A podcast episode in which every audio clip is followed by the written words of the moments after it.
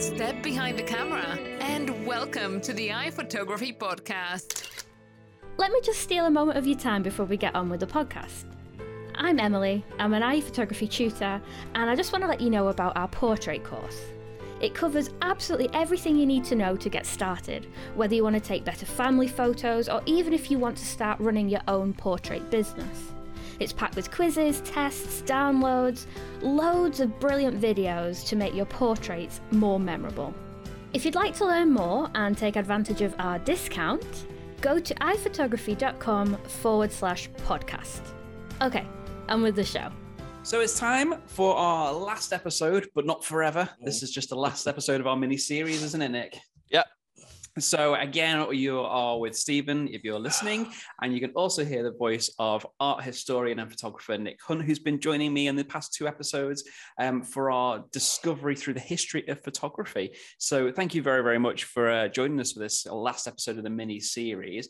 Because um, what, what's what's the last bit of then? What's the last bit of this series then, Nick? What are we looking at today exactly? Well, the idea was here was to try and sort of bring in actual photographers uh, that, that that kind of we've kind of done it as a timeline, didn't we? So we did the technology uh, in the first uh, first podcast.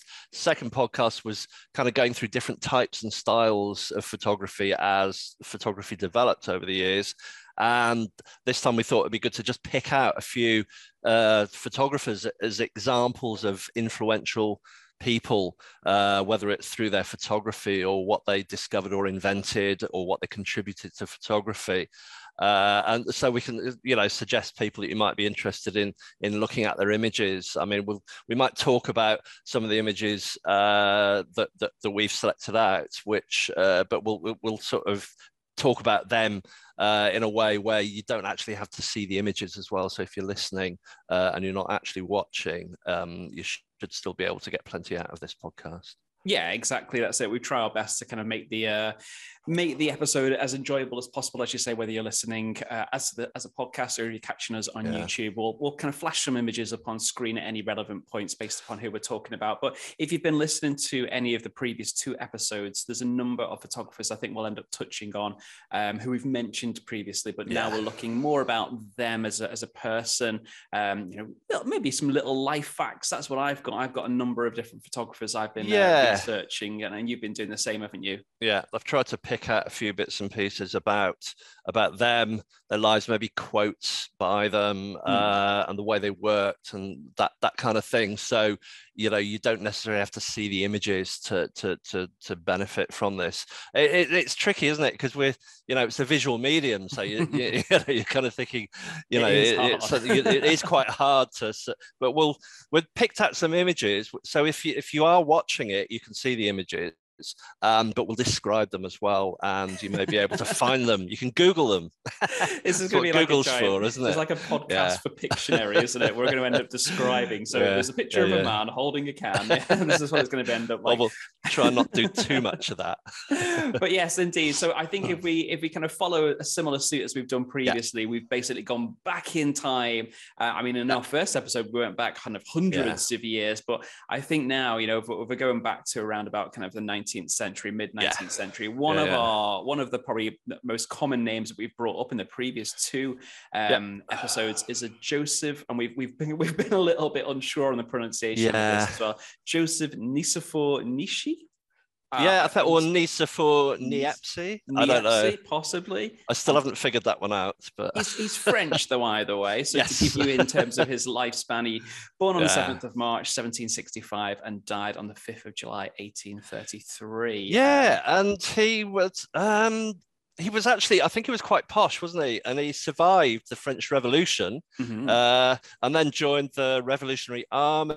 But he was always, he studied physics and chemistry originally. And then he got interested in the development of a photo, trying to reproduce images um, by uh, uh, on sort of lithography. Uh, and he wanted to try and find a way because rather than just reproduce drawings. He wanted to try and reproduce real actual images, uh, which he'd seen uh, through uh, the use of the, uh, what you call it, the, um, camera obscura. So it was using that technique and trying to reproduce those images kind of physically using physics and chemistry. Uh, and he called it heliography. Uh, and he, he he also did you know he invented he also invented the internal combustion engine.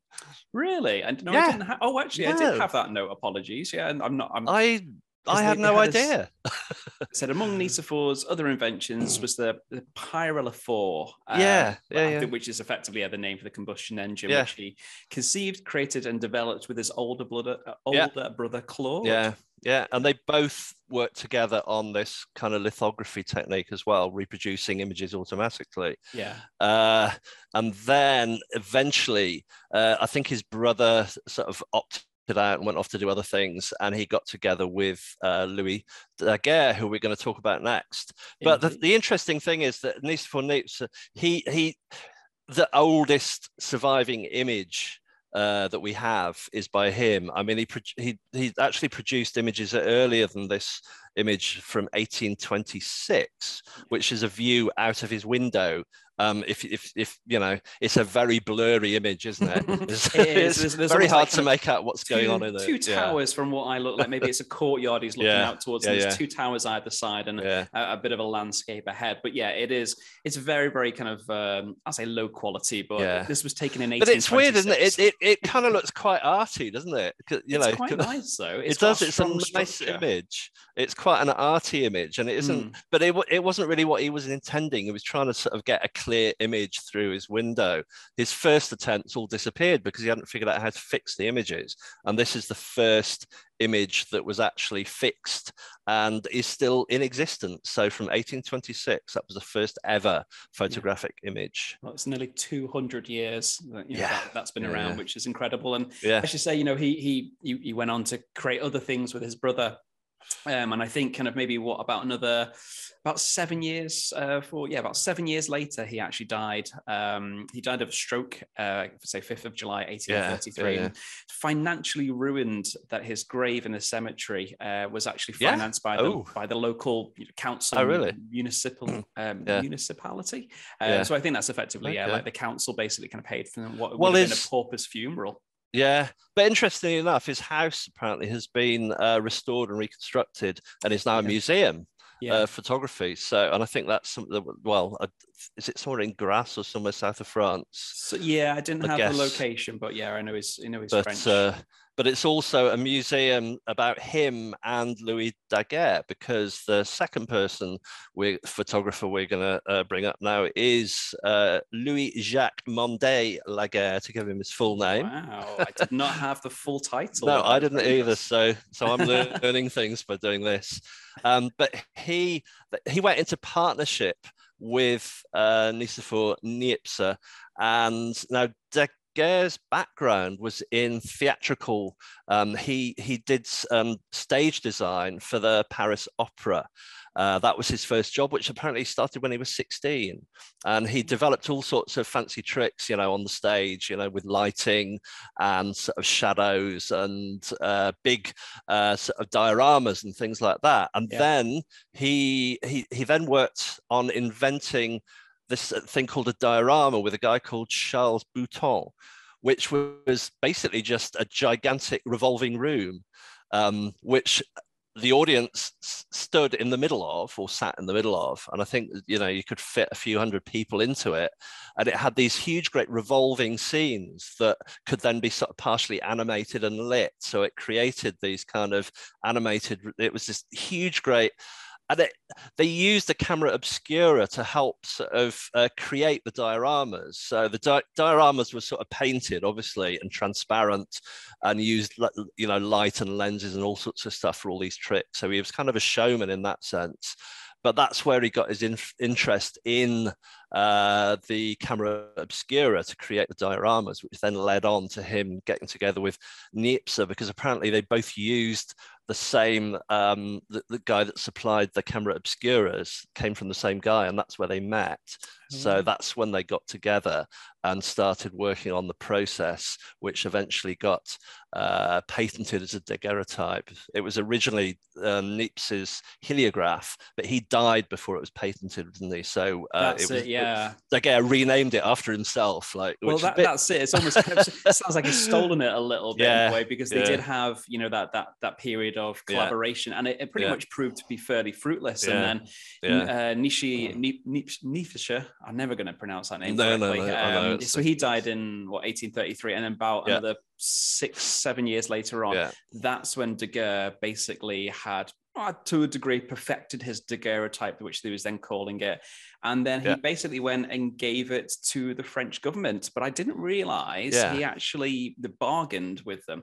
Um, oh, really? So yeah. So yeah. This, the story behind it goes is that he was he was basically going to give the uh, the patent to the French government and then basically declare it as a, a free gift from France to the world. Ah, but in okay. exchange, he'd asked for a lifetime pension for himself Ooh, and Nichefort's son, Isidore.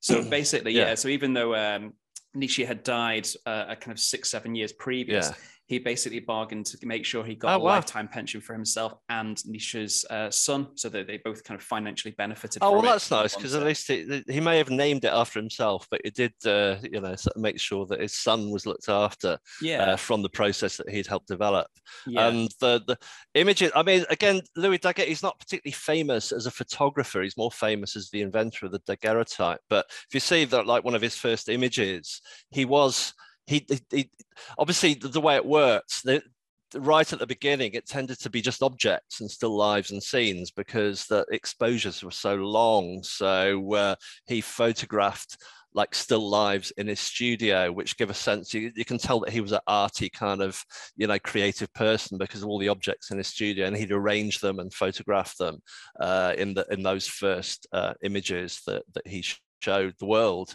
which were, you know, some of the, the, the, the, first sort of clear images where you could actually see clearly, and they, they, they are pretty good actually when you think mm. about you know how long ago they were made and that it was such a new process much much better than those original heliographs by Niepce. So, yeah. uh, the, you know, they weren't the first images, but they were much clearer.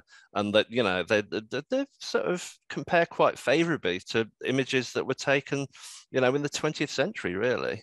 Well, Just that's it. Looking at the ones that, that we've got from, you know, what from what you've done on your research of Daguerre, yeah. if you compare them to, to Nishi's ones kind of going back, um, what's probably about nine years difference between the two, there is a remarkable standard of, of images. And nowadays, people, yeah. you know, in, in certain maybe subgenres of photography, they try and go out to take those kind of low grade type of, you know, vintage looking shots. Yeah. So it's it's still kind of popular amongst some people, but yeah, it's it's an image that you know you wouldn't necessarily date as far back as as nearly 200 years. It's quite remarkable what. no, done. well, you see people. I mean, there's so, like, like now with Photoshop, there's filters that give you that instant effect, isn't it? So you, you can go onto Photoshop, take a shot on your digital camera, and make it look like an old daguerreotype exactly. just by clicking a button, which is quite funny, really, isn't it? I also read he was quite a competitive um, individual. Yeah, well. I can imagine. Yeah. There was there was one um, kind of little anecdote that I that I read at the end of his his bio that basically his his agent, a gentleman called Miles Berry, had applied for a British patent of the daguerreotype literally days oh. before um, Daguerre went to the French government and declared it free to the world. So what yeah. that effectively did is that everybody in the world had a license to be able to use the daguerreotype and yeah. copy the idea yeah. apart from the British, and that is simply because of I think the next person we're going to talk yes. about Mr. Henry Fox Talbot. Yes, yeah, William Henry Fox Talbot, who was uh, developing a totally different process, but at roughly the same time. Mm-hmm. And uh, yeah, it's interesting, isn't it? Because he uh, he invented the calotype, which is a negative. So the calotype negative and the salted paper print, which you had to use together. So you could actually re- reproduce those. So you had a negative and positive process, whereas Daguerre's was direct positive and you couldn't reproduce them. They were just, it was just one image and that was it. So although Henry Fox Talbot's images had the advantage of being reproducible, but they weren't anywhere near as sharp as the daguerreotypes. They were much softer, sort of blurrier images, but they were reproducible and they were a lot cheaper to make as well and easier to make. Yeah. Um, yeah. But yeah, but when he heard, so it, it was when um, Fox Talbot heard about uh, Daguerre's, um, you know, announcement in France, he quickly uh, announced his own invention and asserted priority because he'd actually uh, he'd, he'd actually been you know creating images he said earlier uh, but he just hadn't announced them because he was still sort of yeah i like, love that yeah. Oh i knew how to do this. I knew how to do this. I just i just got to put it in the newspaper yeah. because yeah i mean he was maybe a little bit more conservative than Daguerre in the sense that obviously Daguerre went out and basically gave the world photography. Yeah. Whereas Fox Talbot, um, so he he developed the idea for the for the calotype, and then he went yeah. out and sold individual patent licenses yeah. for at the time twenty pounds a piece. Yeah. Um, and then he lowered the fee if you were an amateur photographer to four pounds, um, but professional photographers had to pay up to three hundred pounds annually. And that's I a even, lot of money, isn't it? Well, I even went into the lengths of actually finding out what that equivalent is oh, today. Really? Okay. And that's six and a half thousand pounds in what? today's money. So you've got to pay wow. six and a half grand to basically be able to use the camera Blimey. and stuff to use the to, to take the patent uh, yeah. and to kind of have the license. So yeah, he was um, you know, in a business climate, a lot of people, you know, he, he, made a lot of money, um, and he was quite and I thought criticised for it. yeah, and I thought Photoshop was expensive. You know, when, when that came out, I was like, oh, I can't afford Photoshop; it's way too much money. And you think, but it wasn't six thousand pounds a, a half year. grand. That's it. Gosh. Imagine just paying six and a half thousand yeah. pounds to be able. I to had no idea. Canon camera these days. It's it's, it's absolutely. Yeah. Well, I say it sounds crazy, but even paying yeah. four pounds um, a year as well, that probably would have been a lot to, to people back then as well. And this is why you could possibly understand at that time, as we've said previously, why oh, photography yeah. was more sought after at these early stages by the rich. Yeah, and uh, he, I mean, the other thing he's known for is he published the first photographic book because obviously you couldn't publish a book of daguerreotypes because they were metal, you know, they were metal mm-hmm. and they weren't reproducible. Uh, so the Pencil of Nature, which which was published, I think, in 1844 or between 1844 and 86. I think it was published in in in, in sort of installments, um, and they were obviously prints, but the prints had to be individually printed and then uh, stuck into the book. So it was a book, so each print was made. So it was like a, a book of photographic prints, basically, because they couldn't be reproduced uh, mechanically like they can nowadays. So yeah. they had each one had to be individually printed uh, and mounted inside the book. But that was the first uh, ever photographic book, and a, a lot of the images. I mean, I just pulled out one like like the haystack. Um, he photographed a lot of I mean, basically, he he was based, I think, in uh, Lacock Abbey, which is on the Isle of Wight, isn't it? And uh, which is also a museum now. And everything uh, he photographed, he, he, just photographed things around in the countryside. You know, people that worked on the estate, um, ladders up against walls, haystacks, just mm. objects. Um, they're quite soft, aren't they? They're very soft and sort of they've they got are. a brown tone to them. They're very they're very sort of uh, you know quite ethereal images, aren't they? Which quite, I think yeah. they've got a lovely quality to them. In comparison to like a daguerreotype, it, it's quite low contrast, you would say. Yeah, um, yeah, yeah. It's quite flat. I mean, he was um, just just as a as a point of call. Um, I made a little note about Lacock Abbey is actually near Chippingham uh, or Chippenham in Wiltshire. Oh, is it? Oh, Wiltshire. Yeah. Sorry, I got that Wiltshire. wrong. So oh, I'm getting a mixed up. I know. Uh, Julia Margaret Cameron, she was the Isle of Wight one. I was getting uh, the two mixed up. But I believe there was a, yeah. a, there was a good bone in his body in the sense that though he was charging yeah. basically through the nose for people to use the pattern and the license of the, the calotype, because he was quite fond and keen on uh, photography or calotype basic being used to record um, things like florals, flowers, plants, buildings, landscapes. He actually allowed the calotype to be used for free under license only for scientific uh, use so yeah. if you if you were you know yeah scientists you know documenting yeah. something, and I think maybe this is probably where the photo book came in useful that you started to create yeah. these almanacs and these these uh, encyclopedias. Yeah, um, that became quite useful already. So there was a little bit of a loophole in his business. I think it's he's interesting as well because he did uh, he saw the artistic potential of photography as well. So they were, you know, he saw it as a means of capturing the beauty of nature but presenting it in an artistic way as well. Whereas with the daguerreotype, it got quickly taken out. It was more, it was like portraits, wasn't it? It was yeah. like to, you know, for that's pretty much all it was used for. I mean, I think people used the daguerreotypes for landscapes and things like that as well. But he saw the artistic potential of photography, which was then uh, sort of taken forward by other photographers, uh, which leads us into Julia Margaret Cameron because she was, I mean, she was a portrait photographer, mm. but she was very concerned with the artistic potential of photography rather than it just reproducing something. So she's very anti the the sort of daguerreotype sort of stiffly posed portrait that that that that was, that was very popular. Mm. Um, but she didn't want to do things in that way and she got heavily criticized for it i mean she she did she didn't take up photography until she was um, 48 years old when she was given she was given a camera as a gift by her daughter just to give her something to do i think because she was kind of like uh, she'd had loads of kids by then and i guess she oh, retired right. from retired from having children and was uh, you know stuck at home in in uh, the isle of wight probably you know bored I was going to say literally isolated on an island. yeah, yeah. Although she had job. lots of now, she, the thing is with her, she she was very artistic and she was very religious as well and she, she was good friends with a lot of famous kind of literary and artistic people in Victorian England as well. So she started basically taking photographs of, of her friends, which who just happened to be famous people like Charles Darwin and Alfred Lord Tennyson and George Frederick Watts and people like that. So mm. uh, she had access to very famous people um, but she got heavily criticized. Now, I've got some quotes here. And that, that, so she, she also sort of posed people as biblical, historical, and allegorical stories. So they were mm-hmm. quite sort of uh, influenced by um, the artists and the, the poets of the time as well.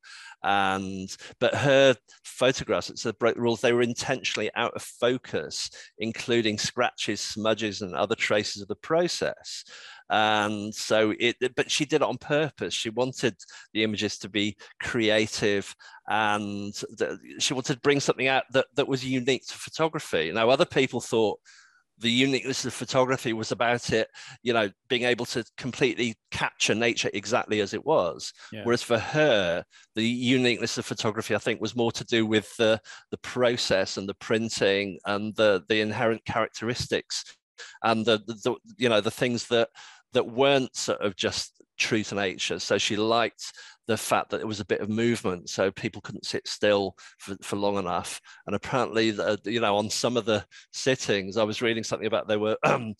Um, you know, having to sit still for a number of minutes for one of her portraits. Mm. Uh, and the guy was saying that he had to, he had to sit, you know, in this pose with a crown on his head and sort of try and keep this keep this kind of uh, sort of arty pose for about five minutes. And he said the, the, crown started slipping on his head, and oh. he was ah. trying not to laugh. And apparently, her husband used to sort of hang around with them as well, and he was prone to having hysterical fits of giggling while they were doing it. Really so it helpful. sounds like, yeah. so he said, there's Julia Margaret Cameron's husband there giggling in the corner while this guy's got his crown slipping off his head and they're all trying to be very serious.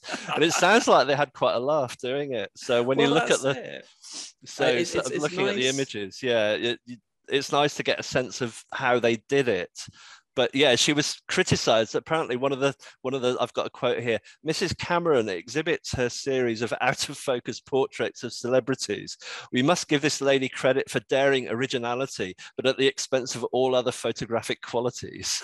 yeah. So basically, so, yeah, there's a kind of a, a, pat on the back, then with a knife going into it yeah. at the same time. Yeah, it, it's it's nice that she's like one of the first people that has seen the medium as an artistic form you know yeah. you know alongside yeah, yeah. painting and, and sculpture etc at the time she's seeing the the opportunity whereas beforehand we've been talking about uh Nishi and Fox Talbot and Daguerre literally well somewhat saw it as a money making business for some but others just saw it as a very much a process of recreating what was seen. She you know she was probably one of the first people you know that quite influential people to see the the benefits of being able to manipulate things you know add a little bit of focus blur nothing nothing never needed yeah. to be perfect. Yeah. It was about the emotion within the shot, wasn't it? Yeah, and the, the, the like the image that I picked is uh, it's actually a picture of Alice Liddell, who was the inspiration for Alice in Wonderland, oh, wow. and because she was uh, friends with Lewis Carroll as well, mm-hmm. and uh, you know they, it was just somebody amongst it, and she photographed her quite a lot and got her posed and dressed up. So this one's dressed up as Pomona. Uh, I don't know if that's a Shakespearean camera. I didn't actually look into that. A Shakespearean character or sounds, sounds somebody like from poetry or Shakespeare. Yeah. yeah. So she'd pose Alice Liddell quite often uh, so she was one of her, you know, sort of uh, people that she worked with quite a lot. So you see a lot of the uh, people in her portraits, particularly these allegorical or the ones where they're dressed up, they tend to be her friends and family, mm. whereas the serious portraits tend to be of the the famous artists and poets. And yeah, she obviously she moved in in decent circles, yeah. which again reinforces oh, yeah. the idea of photography at this point anyway being in, in the higher classes, really. And it would have given her access to, you know, exhibiting her work work and getting it seen as well, which a lot of people, oh, yeah. you know, I mean, you had to, you still had to have money then, and it was a difficult process. I mean, it was quite a dangerous process because she used the collodion wet plate process where you could quite easily set fire to yourself or blow up your studio. oh, definitely, yeah. But again, you know, it, it's like so she's quite brave as well. that, that, there needs to be money and backing that yeah. goes into a lot of yeah. this, uh, and it, and a lot of it is uh, like we've talked a couple of times, also like with with um, Nishi and Daguerre type uh, type Daguerre. Um, it's who you know, um, not so much what you know. Not that they weren't great photographers but it's that they were able to connect in those little small yeah. worlds and it, yeah. it still goes on today that a lot of people say you know photography kind of getting getting in front in photography a lot of it is who you know and yeah. you're moving in those circles and yeah, working the right way so yeah. started off hundreds you know a long time ago anyway um but yeah so so moving on from um julia margaret cameron um, another person that I had of note around about a similar time, maybe a little bit later coming in, um, had Imogen, Cumming, Imogen Cunningham, but I also know that Peter Henry Emerson is somebody that um, of of quite big note that you wanted to yeah. Yeah, I'll just bring him in quickly because I think he he was a founder member of a group called Linked Ring, and they were the first kind of group of uh, photographers who set up their own gallery to exhibit their own work as as artistic photographers and wanted to promote uh, photography as, as, an artistic medium in its own right. And his ideas were that he he wasn't quite as um, experimental maybe as Julia Margaret Cameron, but his idea, his kind of way of working kind of led on to, to 20th century photography, I would say, because it was the hmm. idea that um, when you're using a camera, uh, it was the idea of using a sort of differential um, focus. So depth of field came into it for the first time, which he did purposely because his idea was that when you look at something uh, with your eyes, you, you you look at something. There's something in your center of vision that you're looking at, and then what's around it and in the background, it's not necessarily blurred because you can then look at the background with your eyes. So you can move your eyes around a scene, can't you? But when you actually look at something, there's one central thing that you're looking at, and everything else becomes sort of you know sort of peripheral to it or blurred and that's that's the way he worked with his photographs and he wanted to photograph actual real people. So he was one of the first i'd say sort of um, documentary photographers and he documented uh, the workers in the landscape around him in the fields and in the countryside. So he was quite um, that that was quite a, a yeah. new thing to do as well. So and they're they're very beautifully uh, put together photograph. I mean, they're beautifully composed. Uh, if, if you look at any of his images, I mean, I just picked a random one of somebody uh, rowing a boat full of, uh, it's on the Norfolk Broads, and he photographed a lot ah. of people working on the Norfolk Broads. Yeah. And it's it's called Rowing Home the, the Schoof Stuff. I have no idea what the Schoof stuff the is, but it, is. it looks like a big pile of reeds. So I think it, it might be yeah. stuff that they used for, for thatching or something. Quite possibly, but, yeah, very popular. Um, and they were, they were platinum prints as well. Uh, so he was uh, he, again a pioneer of platinum printing and different printing methods. And this is something that was taken up by um, this, the next photographer that I wanted to talk about, which is Edward Steichen, who mm-hmm. probably I've always thought one of the most important photographers, really, of the late, well, early 20th century, uh, because he he again he took up this. It, it was the idea of photography being a creative medium. So he promoted the idea of using different printing techniques as well. So by that time, there, there were lots of other printing techniques like platinum printing, gum bichromate printing, uh, cyanotype printing, color type printing, lots of different ways to print, which each had an impact on the image, and you can manipulate those prints. So it was getting more, although you know nothing like Photoshop, obviously, but this discovery of lots and lots of different ways of creating images, mm. you know, from an original negative, and it was it that you know obviously by this time this was early 20th century around you know 1900 onwards of uh,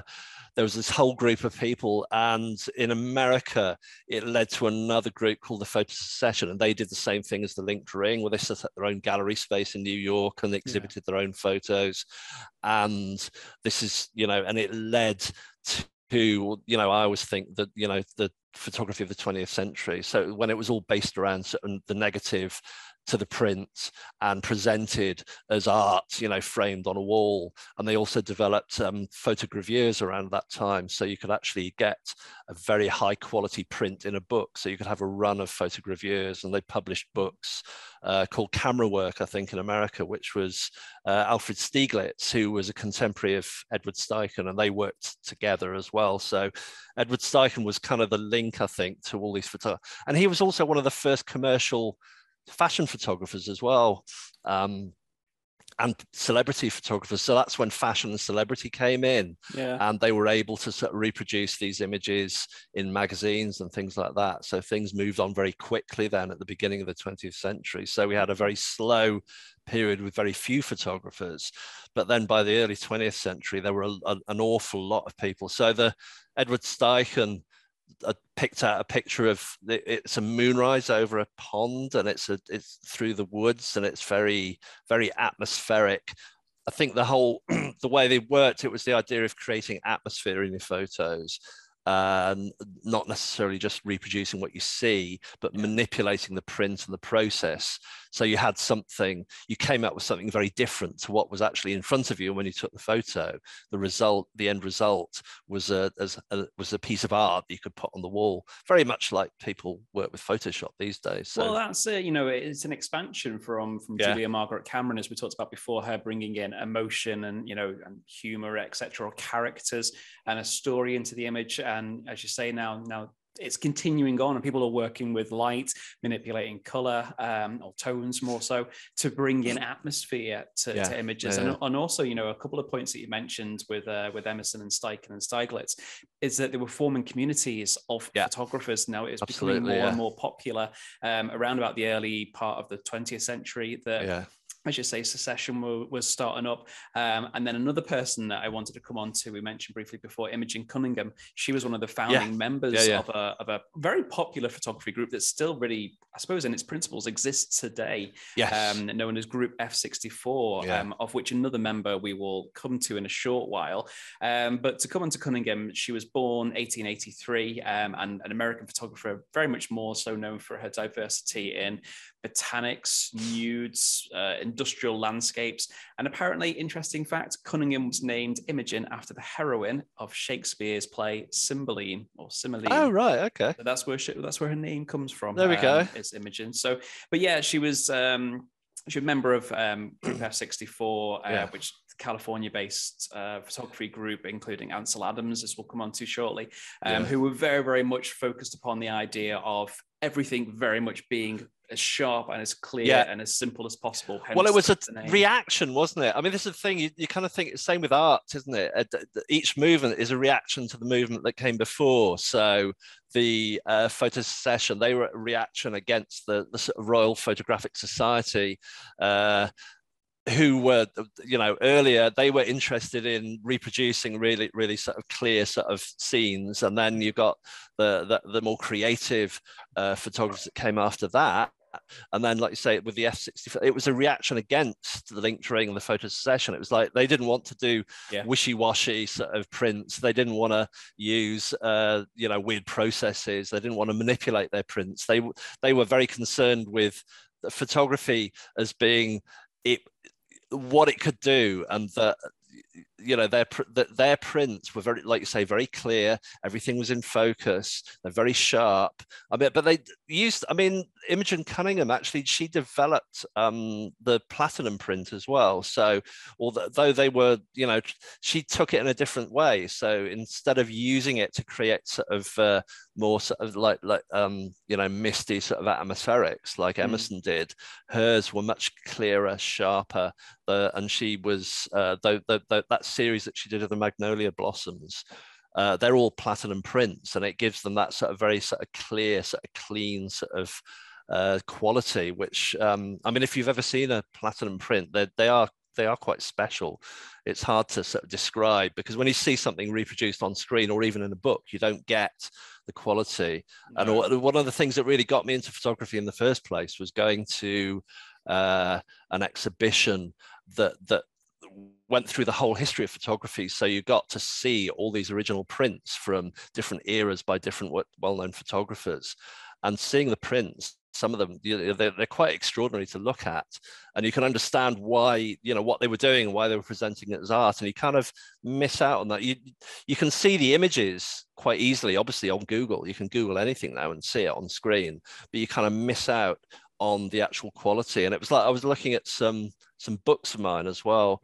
Uh, I was cl- uh, going through some stuff, and I've got some books that have got gravure prints in them, and mm. the gravure prints are absolutely gorgeous. I mean, it's yeah. you know, it's not photography as we we kind of think of it now, but it's still it's it's you know it's a photographic medium. I think the gravure and a lot of um, uh, high quality books which were published even up until the um, 19, 1980s and 1990s were done using gravures. Uh, I don't think anybody even probably doesn't even do that anymore, do they? I don't know if there's a market for it anymore. Well, that's it, really. You know, the the the, the age of the internet very much has taken yeah. over for everything to be yeah. know, digitized. That I think there's a large degree. It's even expanded into into cinematography and, and, and making movies. Yeah. That there, there's still only a few people that would ever shoot on film because they do love that that kind of textural, you know, uh, you know kind of uh, quality uh, of the actual film itself. And that was something that Imogen Cunningham was was extremely kind of yeah. uh, a big fan of, and she she was always quite the the academic individual. She spent a yeah. lot of time working in universities. I think it was the University of yes. Washington in, in Seattle, um, yeah. that she basically wanted to study chemistry or, or study the chemistry behind photography. And so what she did to pay for her tuition was she approached the botany department and basically said, "I, I will take the photographs of you know all your, your plant work to basically trade off for her um, for her tuition fees as well." She she loved it so much, but yeah, she was very analytical yeah. in that approach. Well, that that links to one of the other photographers we were looking at, um, Karl Blossfeldt, who was a German photographer, and his images he he specialized he was a botanist and he specialized in close up very clear clean close up black white images of the forms of plants like seed pods and leaves and flowers and buds and things in black and white, very illustrative, uh, but they're absolutely beautiful. And his, although he wasn't, he wasn't doing it particularly as a as a as an arty photographer. He was doing it more from a scientific perspective, uh, and he published books of these plant forms. Uh, one of them is called the Wonder Garden of Nature and Archetypal Forms.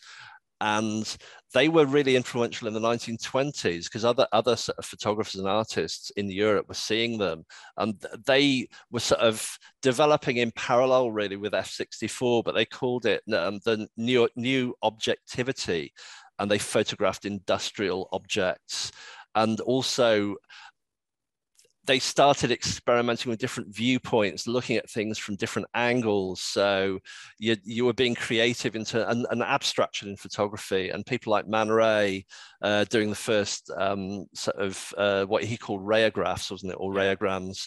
Uh, so there was so much experimentation going on at the time, which I, you know, I think it's a very exciting period in photography, the 20s and 30s, because there was yeah. so much going on, so many different ways.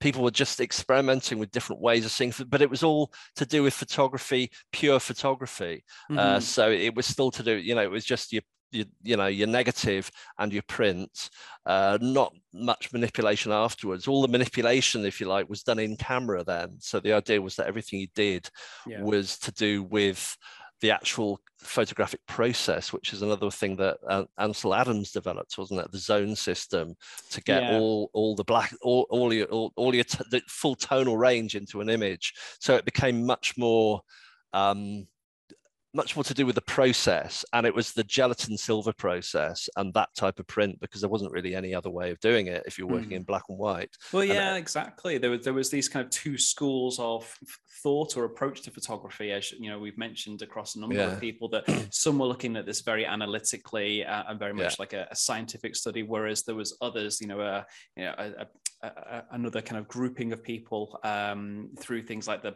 Dada and surrealism, yeah. who actually like kind of Man Ray, as you were talking about, who were yeah. looking at it, you know, exploiting yeah. and pushing the creative boundaries. Because uh, Man Ray is a, is a very kind of influential figure, um, I think, kind of um, yeah. early early twentieth century. That um, I've always I've always wondered, you know, was, was, that his birth name? Was that you know his, his given name or as a nickname? So I did a little bit of digging on it. Okay. Um, and what so, did you find? Man's, Man Ray's birth name was Emanuel Radnitsky. So he was ah, okay. He was born South Philadelphia, Pennsylvania. So he's American, but he was the eldest uh, eldest child of Russian Jewish immigrants. Yeah. And so Radzinski's family changed their surname to Ray, I think, as they kind of adopted more Western culture. Yeah. And Man Ray's brother chose the surname in reaction to ethnic um, discrimination and anti-Semitism. So that surname Radzinski, it sounds very Eastern European. So yeah. I think they yeah, yeah, sure. changed it to protect themselves. Yeah. Um, so Man Ray, whose first name was Emmanuel, a lot of time people called him Manny. And then Manny graduated to Man and therefore became Man Ray. Ah, okay. So it's kind of quite interesting. Yeah, it's also interesting. You, you're mentioning things to do with anti-Semitism and stuff like that. I mean, that the, the wars, both wars, had a huge impact on photography because a lot of uh, European photographers uh, that ended up either being exiled or leaving for their own safety. So they're all fleeing Europe and going to hmm. America. So a lot of what we think of uh, American photographers uh, had their origins in Europe, and a lot of uh, there was a big influence. So those artistic scenes in like Paris and Berlin sort mm. of then came over to America and influenced the you know photography in New York, so you had yeah. a big sort of crossover. Uh, well, that's what Man Ray had done himself. He, he yeah. spent the the twenties, very early thirties, working in Paris, yeah. and then war had basically chased him out. Then forties to fifties, he didn't. He then went back to Los Angeles and then returned to Paris again, but only only when it was safe in in the fifties, early fifties. I mean, another photographer that I was really interested in, uh, who's probably one of my all-time favorite photographers uh, was August Sander, who was a German photographer, uh, photographing in the sort 1930s and 40s. And he embarked on a project where he wanted to photograph and document all the people that lived in Germany at that time, all different types of people, different trades. It was almost like, and he, again, he was kind of one of these um, new object, new objectivity photographers, a bit like F64. They were just very straightforward. He just found people in their natural environment. He went and photographed workers where they worked with the tools of their trade, mm-hmm. uh, people uh, at weddings, people. But they've they're beautifully, um, beautifully sort of. I, I don't know. There's just something very compelling about his images. People they they tend to they look straight at the camera.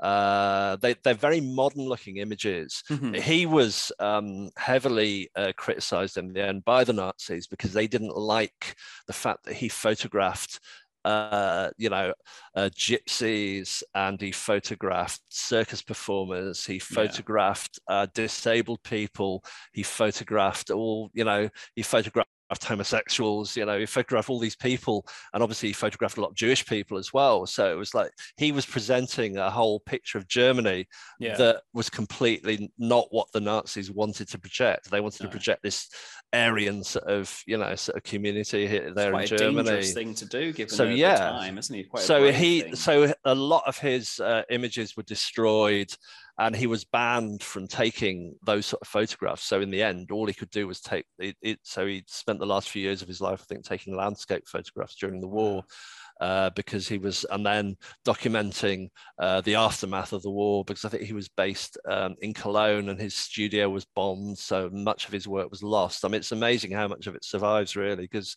yeah. I think a lot of it was lost in a bombing raid, and then later on. Uh, there was a fire in his studio which destroyed a lot of his negatives. The Nazis destroyed all his negatives of that of the, the project he was working on but i think he'd already published the book so there were plenty of prints available so that he, he printed everything and published yeah. it so all that work is available and um, yeah that, i think that it's an extraordinary body of work and there's some they, they, they look very modern still and i think anybody who's interested in uh, portrait photography particularly if um, you know portraits out on location it's well mm-hmm. worth having a look at august sander's work well, another gentleman that will um, that was kind of arising at the same time, which I think probably you know a lot of people will have heard of in some manner or form, who again kind of spread his work into portrait photography and especially kind of out on the streets, is uh, Henri Cartier-Bresson. Yeah. Um, so he's very, very much known for his um, his, his work on the decisive moment, uh, which was a lot of people say a very influential photography book, or probably the most influential yeah. photography book, um, if you agree. But he was um, so obviously he's like French photographer born in Chanteloup. Uh, I'm not going to pronounce the rest of it because I'm not 100% sure on my French, but Chanteloup en Saône-et-Marne. I'm not okay. sure if that's in Paris, etc. I'm not 100 percent sure on that as well. Um, but yeah, very much. You know, he was his fascination with with painting, which a lot of photographers are and and, and were kind of back then. You know, took inspiration from it, and particularly with surrealism. That was one of his big yeah. um, founding, you know, loves, wasn't it? Yes, yeah. Uh, it, it it was finding that sort of uh, surreal moments in real life as well, isn't it? You kind of think a lot of his images. Uh, the one that I picked out, was somebody uh, just jumping across a I think a big puddle or something. So you're mm-hmm. seeing the their reflection in the puddle, and it's a weird angle, and it's not. You know, you look at it and you think it's not particularly well composed or anything, but it's just a really compelling image. Mm-hmm. And he was able to go out with uh, because by then they developed the small Leica cameras. So once he once he discovered the Leica, it was something he could go out with. I, I think did he paint it black so that it made him even more or um, am I, I thinking know. of somebody else? No, it'd be kind of quite but, an interesting fact though. But yeah, yes, he was a he was yes, he, he did. Just, yeah, he enhanced. Yeah, yeah. I've got I've got my notes here. He did paint it black. Uh-huh. So he painted his little Leica camera black, so that and I think then Leica copied that later on because they they, they produced black cameras. Yeah. Uh, so he was even more invisible. So it was the idea that you just wandered around the streets as this kind of invisible person with a with a little black camera looking for interesting things to photograph and this idea of the decisive moment where you snap your shutter at exactly the right time to capture something that's happening that that that you wouldn't you know necessarily it, it it's kind of transforming. For me it was always it's almost like the idea of trans that, that, that your camera can transform something that you, you're capturing something and turning it into something that wasn't actually there if you see what i mean.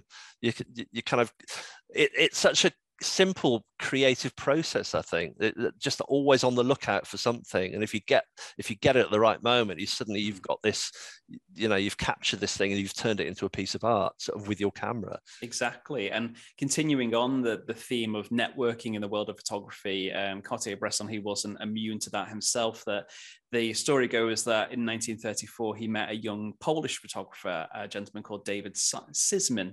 Sisman, I think is pronunciation. Mm-hmm. Um, but I, I, think it was a case that Cartier-Bresson couldn't necessarily pronounce his name correctly, um, so they called him Chim um, just as a nickname, or whether that was David's yeah. kind of nickname already. Yeah. And the two of them um, basically kind of went on for, for a number of years, kind of working together. I think he was also called David Seymour at a later point, but effectively, Chim um, was the guy that Cartier Bresson was effectively uh, introduced to a gentleman called Andre Friedman, who later changed his name.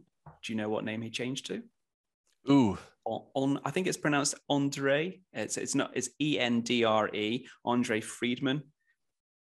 No, I don't. Which one? later changed his name to Robert Capa. Oh, it is Robert. I was I had Robert Capa in my mind because uh, I think ah. you were you were going in the direction of Magnum, and I thought, yeah, yes. well, he founded Magnum. and he founded Magnum yeah. with Robert Capa, but I didn't know. I didn't know that. and that's that it. Yeah, Capa, George Rodger, and yeah, David Chim, okay. Chim yeah. Seymour. Let's call him uh, Rob yeah. William Vandivert, um, and Cartier-Bresson, the founder members in 1947 of Magnum Photos. Yeah, and that's another very important point in photography, isn't it? Because then you've got this big association of photographers mm-hmm. who are all professional photographers, and it was the idea, but it was a it, it, it was a kind of uh, invitation only group, wasn't it? So yeah. you had to sort of like get spotted and then invited to join them, but it was also non non-profit, wasn't it? So it wasn't an agency because I think there were photographic agencies that already existed, but yeah. I think they were the first one that was it was purely for the photographers and run by photographers to promote their own work and it, it wasn't an agent that was you know going out there looking for work for you. It was done by the photographers and it's become or it did become the, the most you know influential group of photographers in particularly in photojournalism wasn't it? Yeah I, I, that's it. It's still in existence today. Um yeah. know, magnum i think maybe is an agency yeah. um more so these days. But yeah it was very yeah. much and, and still today i think seen as the elite. Yeah. i think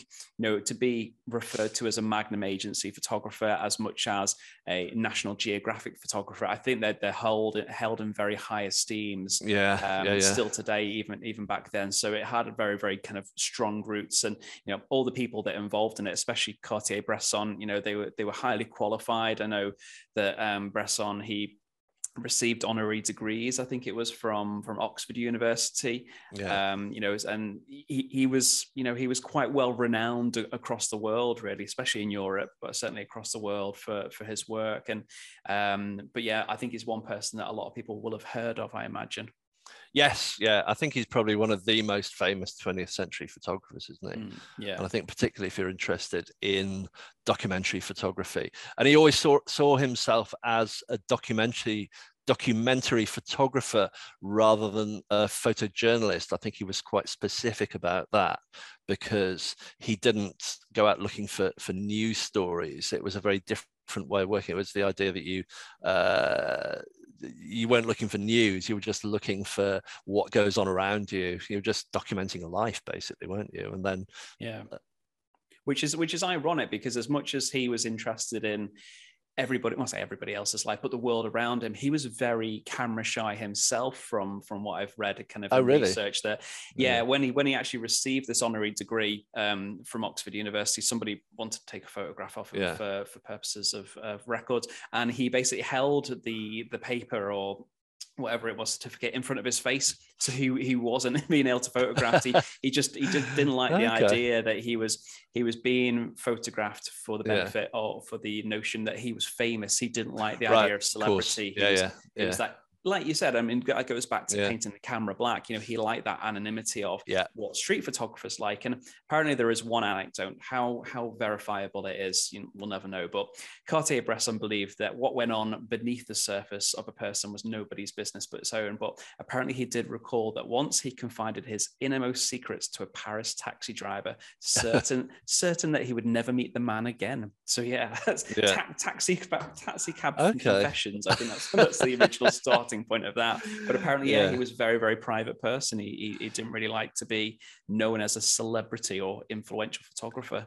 Yeah, no, I thought. Well, I think it's. Uh, I think it's a good way to be, really, isn't it? I mean, it's your work that speaks for you, isn't it? Yeah. I mean, it's all there in the work, really. I think many uh, artists are like that. I imagine. Yeah, they, are yeah, yeah. not. It's as you say, it's about it's what we put out as opposed yeah. to us yeah, ourselves really. We're not it's not like sports although saying that yeah i mean the celebrity thing has become a bigger thing hasn't it these yeah. days? It does seem to be more important that people are interested in in the people and the celebrities and that whole celebrity culture yeah. which is something we'll probably come on to sort of with a couple of the, the later photographers that we talk about. You mentioned um uh ansel adams Yes, yeah. So he's very much the the kind of the next person I actually had on my list as well. Because right. um, so Ansel Adams, born February the twentieth, nineteen oh two, um, lived kind of quite a fairly long life. He died in nineteen eighty four, so he was eighty two when he died. Um, so as, as many people will know, you know, you may kind of be quite familiar uh, with Ansel Adams and, and what he did. But for those that didn't, um, you know, he's an American photographer that pretty much specialized in black and white photography of, well, it's pretty much like the American Midwest, isn't it, really? Yeah, yeah. And it was, I mean, he's probably one of the most famous landscape photographers now. He works in black and white primarily. Uh, and we mentioned before he developed the zone system. So it was all about that reproducing uh, your landscape in in all the tones. So you're using a complete tonal range from white to black, but also to do with positioning the tones in the right place on your grayscale. Yeah. I mean, I did. I've I've got his book on um, printing and uh, the negative because he did a whole series of books that uh, on the, on how to how to take your negatives, how to de- develop them, how to expose them. Mm-hmm. Very complicated. I mean, yeah. it's yeah. Well, that, that kind was... of follows uh, in line with the, the the principles of Group F64 that you know yeah. everything was very very I don't say mechanized, but everything was, you know, highly scrutinized in terms of yeah. it being almost like yeah. a scientific process. But you know, in oh, in knowing much. that and and reading a little bit about him, that his upbringing, because uh, he was he was raised more so by his father, um, and he was very much uh, his father kind of created the the idea of a very moral a modest moral life guided by social responsibility to everything around him because he also was a bit of an environmental I say yeah. activist wasn't he yeah, well, he was very uh, interested in, in in the untouched American wilderness, wasn't it? Yeah. So it was the national park. So he was very involved. I think he actually uh, didn't he didn't he work within the national parks at one point as well when he was younger as well so i think that's where he first got interested in in the landscape and, and recording yeah. and documenting the landscape when he was younger he, he, went to yosemite national park in 1916 yeah. and, and wrote uh, and quote the splendor of yosemite burst upon us and it was glorious one wonder after another descended upon us there was light everywhere a new era began for me and then his his father had basically uh, bought him a camera. He bought him an Eastman Kodak Brownie, um, which basically he, he, went off and, and took you know photographs yeah. with. And I think yeah, about yeah. a year or two after that initial trip to Yosemite, he went back himself on his own um, and basically just photographed everything he could, and then taught himself darkroom techniques um, from, from there. Really. Yeah, well, he was again. He was an associate of uh, people like Imogen Cunningham and Edward Weston, who yeah. were part of the F, and he was part of F sixty four group as well. Uh, and his I mean, the notes I've got, they favored sharp focus and the use of the entire photographic grayscale from black to white, but shunned any effects borrowed from traditional fine arts like painting. So they were very much against those kind of arty photographers that had come before them mm-hmm. that used all these different techniques. Uh, but their idea was that you, that you use the relationship between exposure development, densities in the negative, and all those kind of things. But at the same time, they were quite, you know, uh, they didn't want it to just be a technical thing because that would be too cold, wouldn't it? You know, you're just yeah. thinking it was technical reproducing a scene in front of it, but they, it was using that technology in an expressive way mm-hmm. to so you you visualized your photograph before you took it. So this was idea that, that when he went out to take a photograph in the landscape, he would try and visualize what was there in front of him, but as the print through the knowledge of the process mm. to gain a particular print. And you can kind of see that because when you look at his prints, you kind of think nothing ever looks like that. It does look like that, yeah. but he's kind of bringing something out of that landscape that he's kind of felt or, or you know when he was there that he wants to express in the photo so it's not just a straight photograph of it it no. has been it has been manipulated in a sense but it's been manipulated by his knowledge of the process if you see what i mean well that's of... it he did experiment as well he, he, was you know still interested in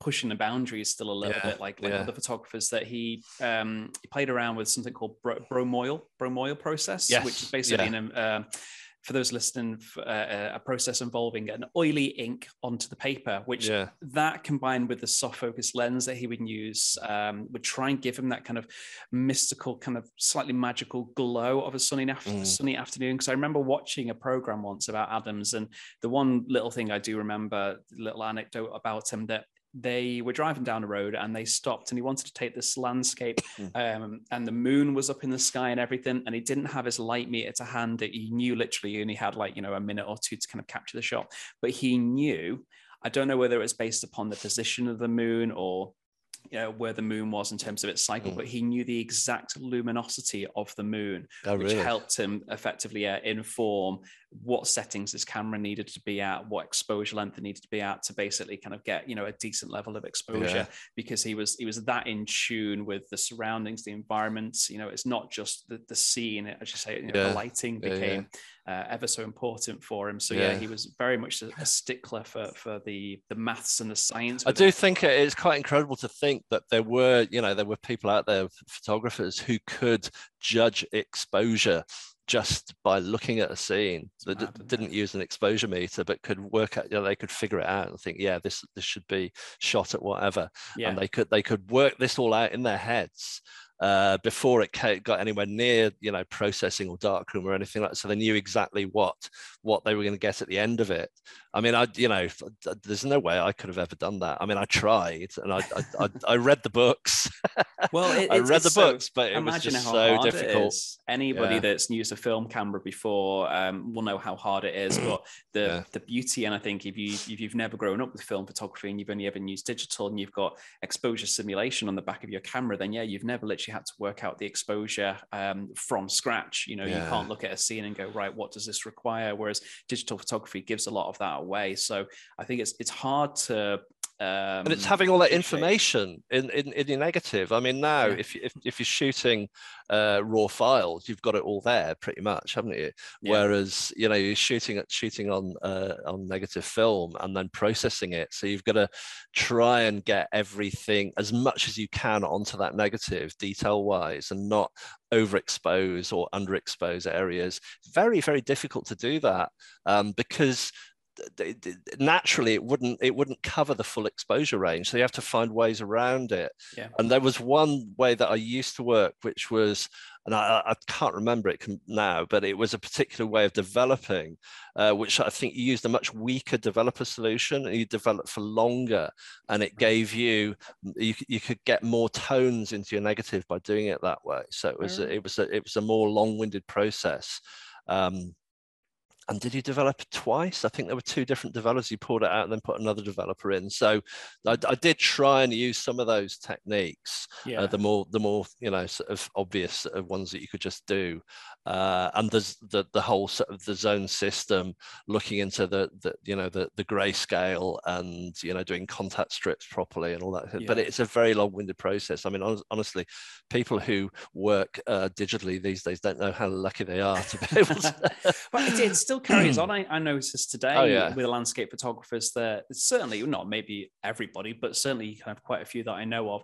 Um, they they very much don't go out and kind of shoot you know 200 images you know per per shoot per outing. They'll maybe go out and they'll shoot literally four five frames and they know Yeah. if they've got the shot they'll walk Yeah. away and they, they've got it they don't need to take any Good way to do well. it. Yeah, it certainly definitely. s- saves on the editing time but and also planning ahead, going to places, and then thinking, well, you know, if we if we come back in certain weather conditions or when the sun's setting uh, over there rather than over there because it moves Yeah. around and things like that. I think you know I think that's that's what really good landscape photographers do isn't it it's like I'm not a landscape photographer so it's it's not so much my kind of thing but I know people who do that and it's very much about planning ahead and waiting for the right weather or going somewhere and hoping that you'll get the right cloud formations when you want them. And so you have to have an awful lot of patience. It- you know you kind of think with landscape you just go out take some photos and you know a pretty landscape and that's it. But it, Yeah. no there's an awful lot to it. And i think you need a lot of patience um, because you can't you haven't you're not in control of it are you i mean in a studio with a still life you've got full control of what you're Yeah. doing it's all down to you and the same with portraits to some extent that's depending it. on who you're working with and how awkward they are but um but it, it is it, it really is you you are quite literally shooting in the dark for a lot of the time when you're when you're shooting on film Yeah. and out on location but yeah you know he, he he set many challenges for himself i, I read that he was um he got he got a number of fellowships from the guggenheim museum um, and one of which was to basically go and photograph every national park in america Um, I think this was kind of just post-war, maybe 1945, 1946. Yeah. And he managed to get 20 um, to 27 of them. I think there's 28 national parks at the time. So there's one down in Florida, I think it was, that he never got round to. But he did try okay. and go around the country as much as he was quite, you know, his work in Yosemite Park was very much what he's, you know, is known for. Yeah, yeah, yeah. He did travel around quite a bit. Well, and they're absolutely stunning images, though, aren't they? I mean, when you look at Ansel Adams, and it, they're, they're, a particular way of photographing the landscape now that um, you almost take for granted because they're quite familiar. Like the, the shot they picked out, where you've got all these boulders in the foreground and the light on them, and the mountains in the background, and the cloud formations. Mm. It's something that's been done over and over again and you see it recurring in other people's images all the time now but i would imagine at the time that was quite a you know a unique way. People hadn't really worked in that way before. Uh, so you know you can see that influence still you know to this day. Yeah. uh, and i do think again we've, we've tried to pick out some of the more or the most influential photographers mm-hmm. uh, of the 20th century mostly i mean there's a couple of more recent ones i think With, well we'll there is kind of moving but... forwards from uh, from ansel adams i believe uh, well, t- two photographers maybe kind of similar in respects to the the interest of work and the, the yeah. years of work. You know, uh, Diane Arbus and Garry Winogrand. Um, so we're moving into like the, the, in terms of like the the main body. Yeah, into the '60s now, aren't we? Yeah, yeah, and street photography, I guess. I mean, yeah, yeah. I don't know, would you call Diane Arbus street photography or not? It's... Well, yeah, I suppose it's a, a, little bit of a mixture. There is there is kind of elements of her work that has that kind of street feel. Definitely Garry Winogrand, yeah. you know, he, yeah, yeah, yeah, absolutely. For, for that's his work. But yeah, I mean, even just with the example image that we've got of um, of Diane Arbus here, the little boy, um, yeah, kind of yeah, um, mixed up dungarees, holding what is effectively a hand grenade, isn't it?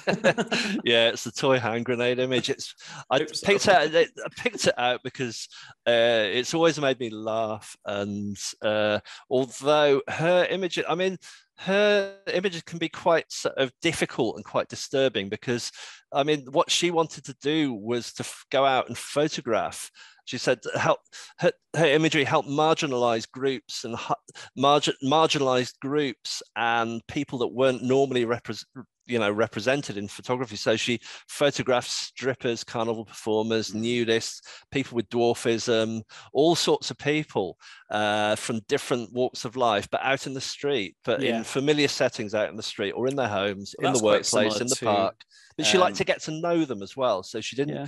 i think with garry Winogrand, he was much more. He just went out and like took photographs of what was going on in the street. Uh, they're yeah. quite anonymous, aren't they? Whereas with her, she she was very much interested in the people she was photographing and their stories and apparently the boy in the photograph with the uh, she caught him at a moment of exasperation. So it's called child with toy hand grenade in central park new york city in 1962 but i always think of it as being the the exasperated child for some reason. That's that's always the title that, that, comes into my head. But yeah but, um, it's it's interesting it, because there is like um a, a, parallel between the two of them in some respects, um, but yeah. certainly a disconnect in the sense that she, yeah. like you said, she very much got to know her characters, let's say, or subject. Yeah. Whereas Winogrand, I mean, even some people refer to him as a bully uh, in, in the terms oh, really? how he approached his work. That he was very much, you know, quite an in-your-face type of street shooter, but he wanted sure. that reaction. He wanted the grit and you know the seriousness and kind of the, the chaos of what life was like in a big metropolis, really. Because we've not seen that up until now. People actually photographing it in the big cities. A lot of the time, it has been yeah. individuals, still life, landscapes, etc. So now we're, we're moving with the times as biz, as um, towns and cities yeah. are getting bigger.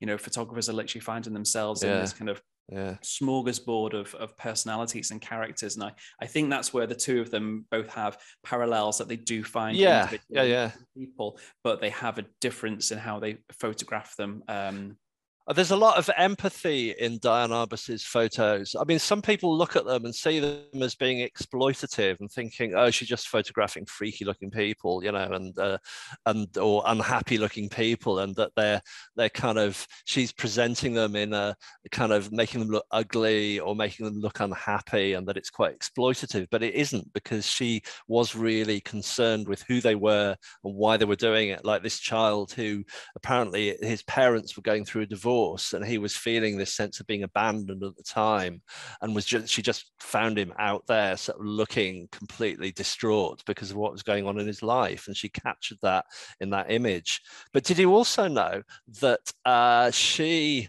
uh, you know the film The Shining, Stanley yeah. Kubrick's film The Shining. You know the twins in The Shining. Are they her children? Uh, no, no, but oh, right. that that the idea of the twins in The Shining came from one of her photos because oh, a right. guy that was working on the film, I think uh, he he was really interested in Diane Arbus's uh, photography, mm. and the identical twin girls that appeared in Kubrick film. They weren't in the original script. They weren't part of the film, but it was this oh. guy's suggestion, and he showed Stanley Kubrick the photo of the of uh, two identical twins, which. Uh, I I'd never made that connection. I knew I'd, I'd, seen the photo. I knew the photo. It's a really famous photo of two yeah. twin girls, and obviously I know you know the film The Shining. It's one of my favorite films. Uh, mm-hmm. I'd never made that connection, but apparently that's that's where the idea of the two characters, the, the twins in The Shining, came from. So you you know you can see Diane Arbus's influence on popular culture in a completely yeah. different way then that her imagery has kind of come into such a sort of you know iconic film and the mm. imagery in that film I know loads of people who've been to fancy dress parties dressed up as the two twins from The Shining, who That's were then amazing. based on the two twins in the Diane Arbus photo. And, and, most of those people would have no idea that it's they have a connection to Diane Arbus there as well. So mm-hmm. I thought that was a really interesting sort of flow of uh, you know how things influence and connect in well, yeah. you know in our in our culture really in popular culture. Well, as you say, it's it's trans it's transgressing, isn't it? You know, yeah. one, yeah, one medium to another really and yeah, I'm sure there's yeah. many other examples yeah. of it. But I, I, think it's it's great that yeah, it's you know that photography was being looked at in other areas. You say you know filmmakers were taking inspiration from photographers, as photographers had taken inspiration from painters, um, you know, and storytellers. When we were talking, you know, 100 years back with you know Julia Margaret Cameron, she was taking inspiration from the work of um, uh, Lewis Carroll to to kind yeah, of create characters, yeah, etc. Yeah, so you know, photography is very much you know borrowed. Ideas are borrowed across mediums, you know, all the time, really as well. But, and um, recycled. But it's interesting um, with Garry Winogrand's work because I've got a quote by him which I really liked as well, where he says, "Photography is not about the thing photographed; it's about how that thing looks photographed." which I thought was a really interesting quote mm. and hmm. way of seeing things. So it's it's not about the thing; it's about how the thing looks. But you kind of think, is that how Diane Arbus did it, or you know, is she more concerned with the actual thing? I mean, he, yeah. he calls it a thing. Would she well, call it a person yeah. rather than a thing? And he seems to be more interested in how how that looks in the photo. So it sounds quite superficial, but it's very much a disassociative approach yeah, that you yeah, don't yeah. you don't gel with your subject. You don't as you say you don't even refer to them as a person. If it is a person and he, he did shoot a lot of uh, street photography so there's a lot of people in it yeah but the fact that he sees them as as objects you know the muses they're not maybe real people to them. It's yeah it's a different different mindset really. It's, it's yes yeah. And sort of this idea of um the the banality of everyday life you know but you can you can create something interesting out of that. So you know sort of subjects that most people would have just ignored in the past suddenly become important. Uh, and I think you can see that in a lot of late 20th century photography where people start photographing things in ways that don't look particularly arty or, or just snapshots, you know, like the way Andy Warhol did all those Polaroids. They're just, you know, everybody else would look at them just think, oh, they're just snapshots. There's nothing yeah. special about them. But for him, that was part of his art. So yeah. there's a very different approach with photography. So it's again moving away from being arty and perfect. And when you look at a lot of street photography, quite often the you know you can relate it to Cartier-Bresson in some ways, but in other ways they're very almost kind of you know you look at the you kind of think did they compose it like that on purpose or mm. did that composition just happen randomly you know this idea that you could just like like put it, point your camera up in the air hold it up like that take a photograph and see what happens yeah and i think that that's that's equally valid i don't see anything wrong with doing that i mean some people say oh you, you know you haven't actually done that yourself it's just a random photo yeah. but then if it looks good like he says it's about how that thing looks you well, know so that works it. as well it's pointing your camera in the right direction at the right time or provoking yeah. The right response i think there's there is an artistic uh, quality to that and there is yeah. artistic um, you know benefits to it really which very much like the next two people i think we were going to go on to talk about yeah. um, don mccullin and steve mccurry they were very much given their, their areas of expertise be it um, documentary photography war photographers somewhat um, that they very much had to be in the right place at the right time they would never have had the opportunity to somewhat pose an image to a large degree, but they knew yeah. about you know where to put the camera and at the right time, and you know and what moments potentially were going to be happening. Really, so um, so yeah. Um, did you have any notes about Don McCullin? Well, Don McCullin is a, a very very brave person, I would say, to start with. I mean, to to go where he went and take the photographs that he did. Um, just uh, just mind blowing, really. I mean, because he went through all sorts. Uh, he, you know, spent two years, two two not two years, two decades in all the sort of worst places the wars in the congo uganda vietnam cambodia like the whole list of every iran afghanistan northern ireland just documenting you know some of the worst things that ever happened in the 20th century really. Mm. i mean okay apart from the second world war but sort of later on you kind of think it was still going on everywhere else. I mean we kind of think oh you had the first world war second world war but then it was continuing really wasn't yeah. it i don't think it ever ended uh, just in different parts of the world. Yeah. And his uh, he was I don't know he I think he was arrested and sort of blown up and so many things happened. And I picked out this one particular image where he actually describes it. And he said I, I was in a small town near Phnom Penh and it was in the evening and we walked into an ambush. A mortar bomb dropped in front of the jeep and I got all the metal that came underneath. It got me in my legs and my crotch. So he was blown up basically. And it killed the man who was sitting in front of him he got the whole lot in the stomach. Then they put me on the truck to take me to hospital, and I felt, why sit here doing nothing? Why not take pictures to take my mind off it? So, so he's there on the way to hospital, potentially about to die, just having been blown up in a jeep, seeing other people die around him, and he's still focused on taking photographs of God. Well, I mean, how anybody goes through that? I think in the end he had to stop, didn't he? Because I think he had a breakdown or something, and it all just got too much, and he couldn't. I'm not surprised. And you know, then I think he just started taking landscapes, didn't he? I think his later work was of landscape. He just retired to the English countryside or something. I, I think there's just... very much. Um, you know, it's not not the first person to kind of you know to be affected by their yeah. work. Really, you know, even photographers like uh, Kevin yeah. Carter, um, yeah. you know, the work that he did, um, kind of in, in the eighties, nineties. Uh, but he says of... photography for me is not looking; it's feeling. And if you can't feel what you're looking at, then you're never going to get others to feel anything when they look at your pictures. Mm. And I think that obviously you know seeing what what he photographed you do get a very strong feeling from that because of the subject matter a lot of the time but i think it applies equally to all types of photography is, is that mm. if you're trying to communicate something you're communicating a feeling or expressing something you need to feel it as well and if you're not feeling it then you're not likely to actually capture that in your images and express yeah. it to somebody else. Yeah, I think I think you're right. I mean, especially with something like you know war photography, any kind of street yeah, photography. Yeah, like yeah. There's got to be emotion. There's got to be a, a you know some type of connection between the audience looking at it and the the image itself.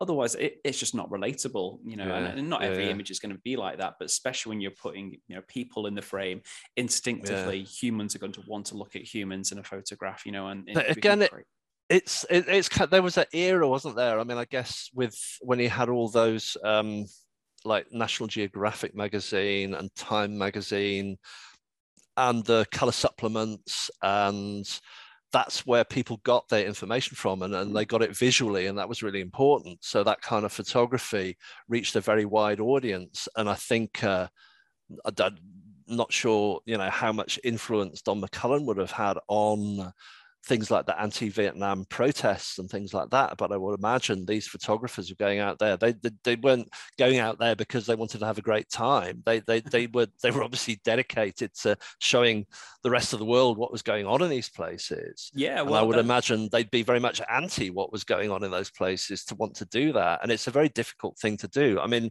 I the only time I've actually done any documentary work myself really was uh, years ago i got um, asked to go along with a it was uh, a project in uganda uh, and it was uh, to do, it was with two rappers. I don't know if you remember called the cookie crew who were two british girl heard rappers. Of heard of the name Maybe no they went out. Cutting crew. No, yeah, no. The, so no, they they got asked to go out and do uh, a tour in Uganda and Kenya, uh, but the tour it was the idea of using music to educate people about AIDS because at the time yeah. it was during the the AIDS outbreak in Africa, which was uh, like like like a major major major problem, and they were really struggling with it. It was about educating people through music and thinking that they could reach young people through music and I just went along as a photographer to document that that that particular project.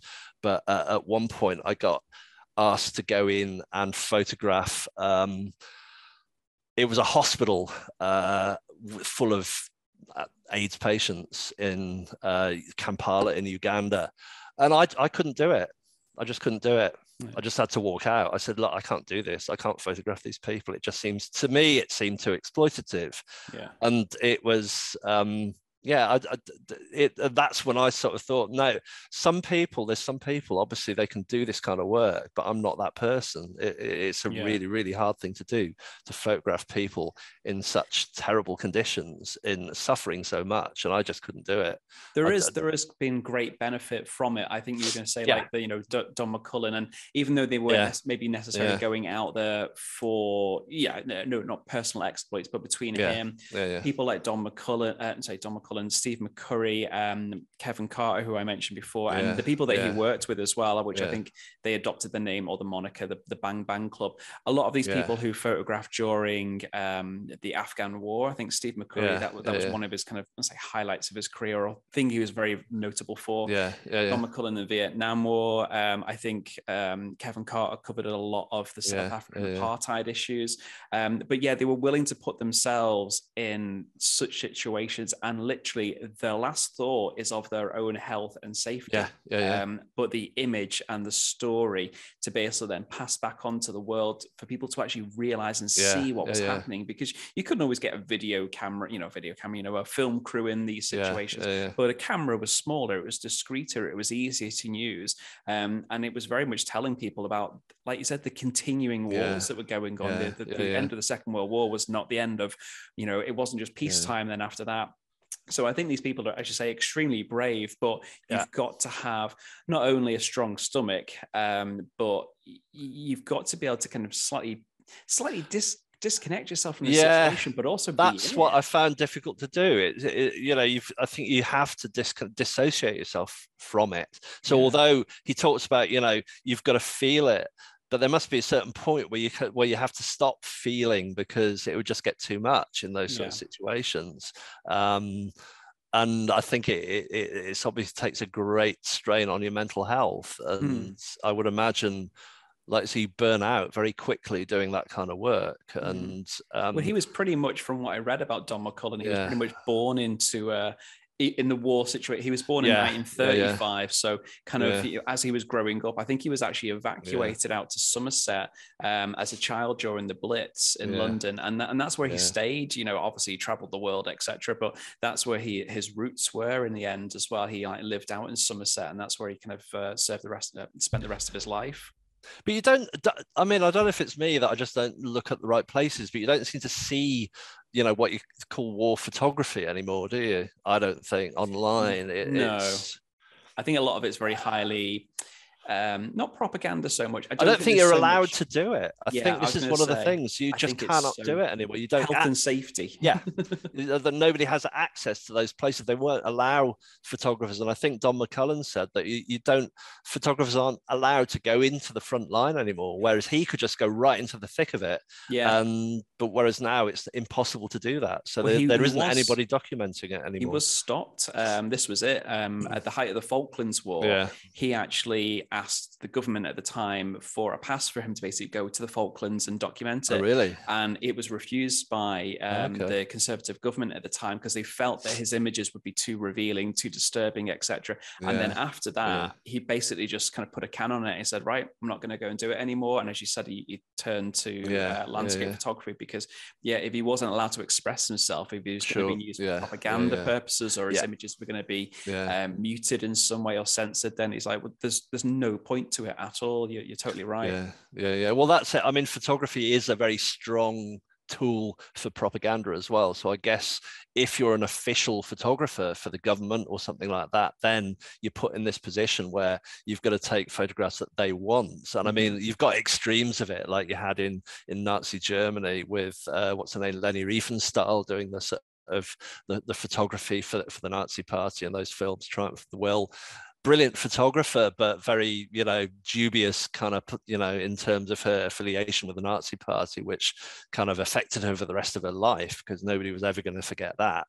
Yeah. Uh, even though she was an amazing photographer and, and developed some very sort of unique ways of filming and things like that, I think she she sort of developed that way of uh, putting a camera on wheels, isn't it, on tracks and things like that, yeah. that then became popular uh, in in in you know sort of modern filmmaking. But yeah you've, you'd have to be very careful because it's also then how your how your photos are presented and what they're used for uh, politically as well so i guess being a photographer in that situation could be quite tricky you know politically as well in feeling that your photography is being used for the right purposes exactly uh, yeah. and it yeah it's it, it's not and it, I, I I've always thought that would be a very difficult area to get into because I'd find it very difficult to you know be expected to take photographs for political purposes or yeah you know to be used in a certain way it's bad enough when your photographs are being used sort of in ways that you don't know anyway well that's it that's the unfortunately the the, yeah. the, habit of the internet these days but as a yeah. as a little footnote to don mccullin the last little note i had about him and i don't know yeah. where it's up to in terms of production but apparently in november 2020 it was announced that angelina jolie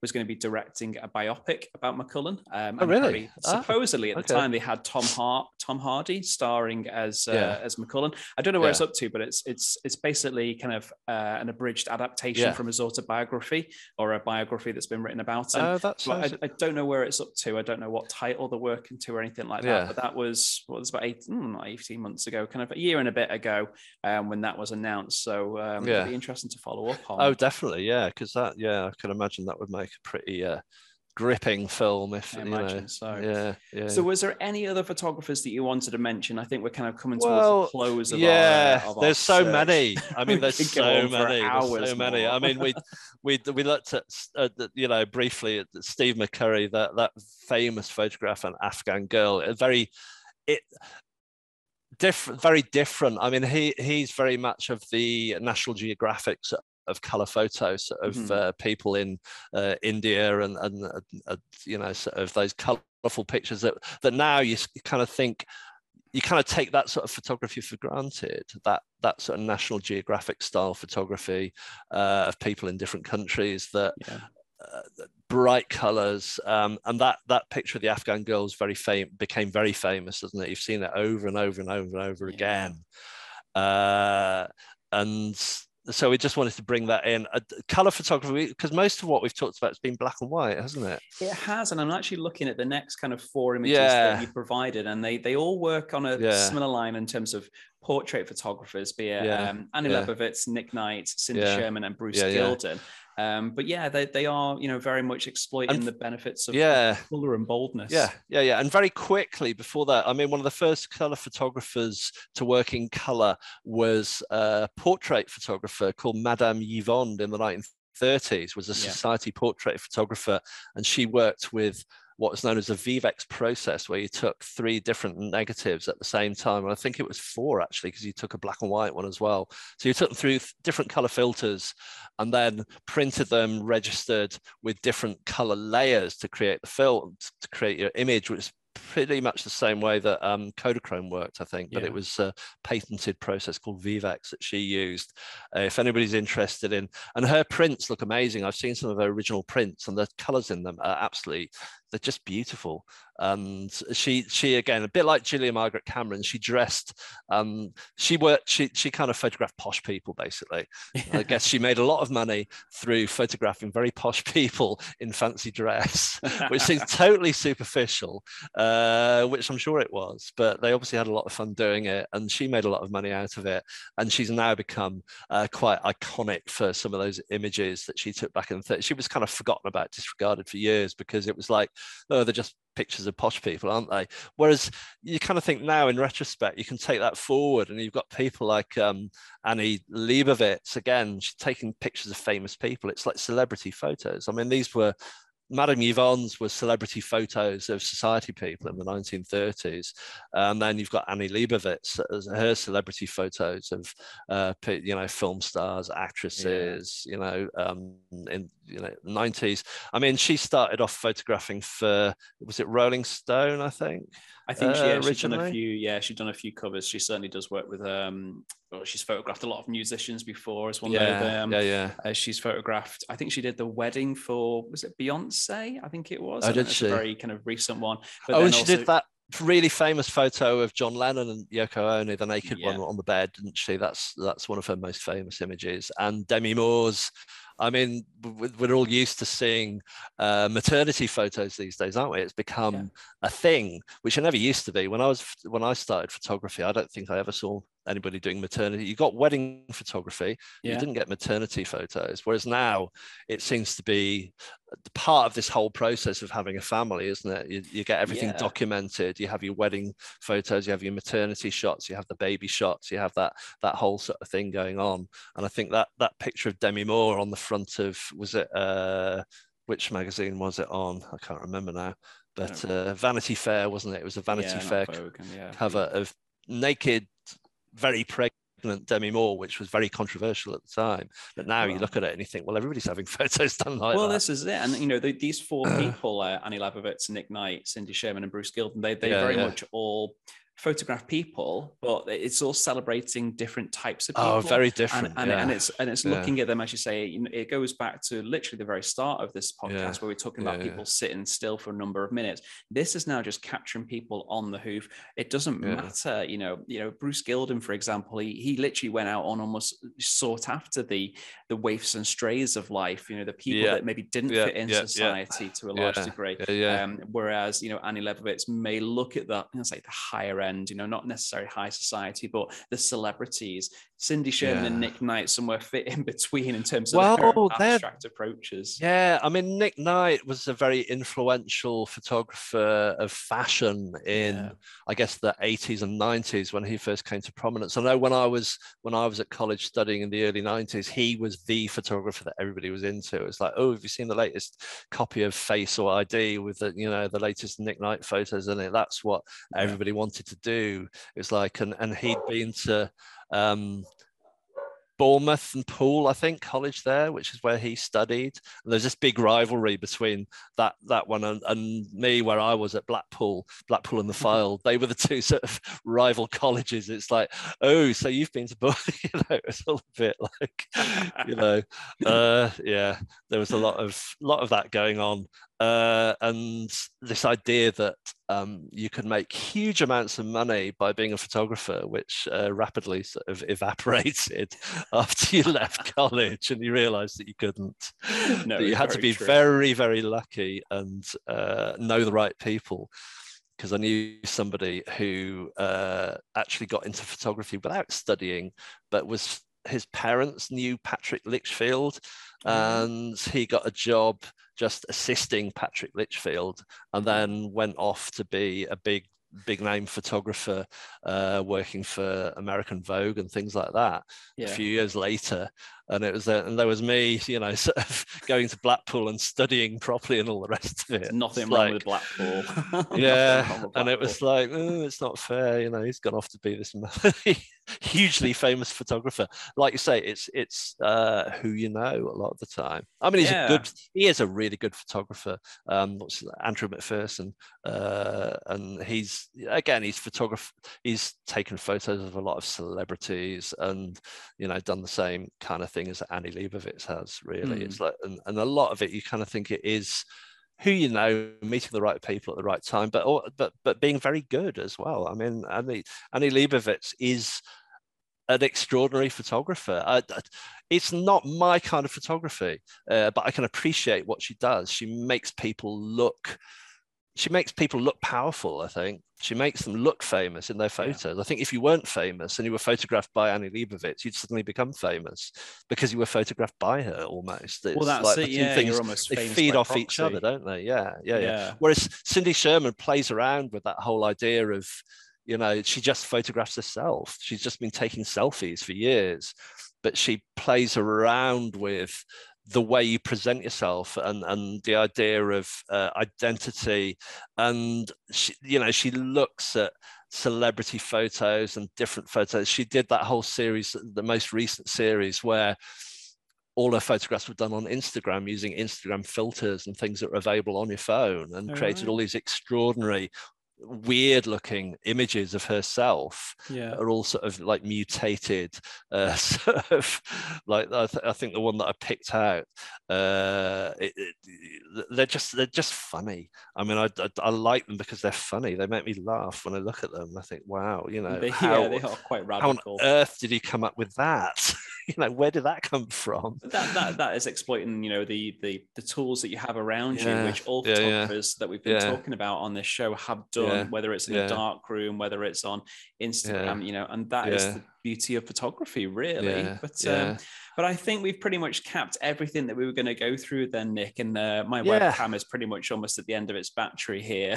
Right. so, okay. so I, or at some point we can continue talking, but no one will be able to see me any further as well. But um, but I think it's been a, a fantastic discussion anyway because we've covered like nearly 200 years of of influential and, and iconic photographers. And, oh gosh, I've just seen the time. I didn't, I didn't realize we'd gone on for that long. Wow. It's been a while. And hopefully you, have enjoyed yeah. it. You know, if you've been listening, you've been watching, it's been kind of something that's been very, very interesting to, to kind of listen yeah. to or watch through as well. And hopefully you've you've understood a little bit more about some of the people that we've been talking about in our previous episodes. Um, and, and also maybe some people that you've never heard of before, but now that you may be a bit more inspired. And as Nick said before, go and check out their work. Um, yeah, they'll yeah, all have definitely. websites, won't they? So yeah, yeah, yeah. It's some... it's all. I mean, everything's online now, so it's so easy to to Google people and and just do image searches, and you see yeah. so much stuff there. And I, you know, definitely go and look at images as well. I mean, it's you know, take take images, but look at images and look at other people's work, and don't think you just have to look at stuff that people are doing now. Go back and look over yeah. images that have been done in the past as well. There's so much there. There's so much material there, and don't be afraid to you know be influenced by people or copy people it doesn't matter you, you know you'll bring something of yourself to it as well i mean that's what i always yeah. think if you if you see something you like think oh i could do something like that and then go out and have a go at doing it because exactly. you'll learn something from we, doing we've it talked so much about how a lot of these photographers yeah. we spoke about have collaborated and and you know borrowed ideas etc yes. so it's not yeah, a foreign thing and it's not a bad thing you know you, you can be inspired by somebody else that is oh, absolutely oh, not a problem absolutely. as well but um but thank you very very much for listening and watching um either way whichever wherever you've caught our podcast show. And if you've been listening to us on Apple Podcasts, I'll keep saying if you're able to leave us a review and a little rating, it really, really helps us out. And obviously, if you've been watching us on YouTube, if you have to give us a good old thumbs up, turn the notifications on, and give us a subscribe. All those little things that um, that help on the YouTube algorithm would be much appreciated.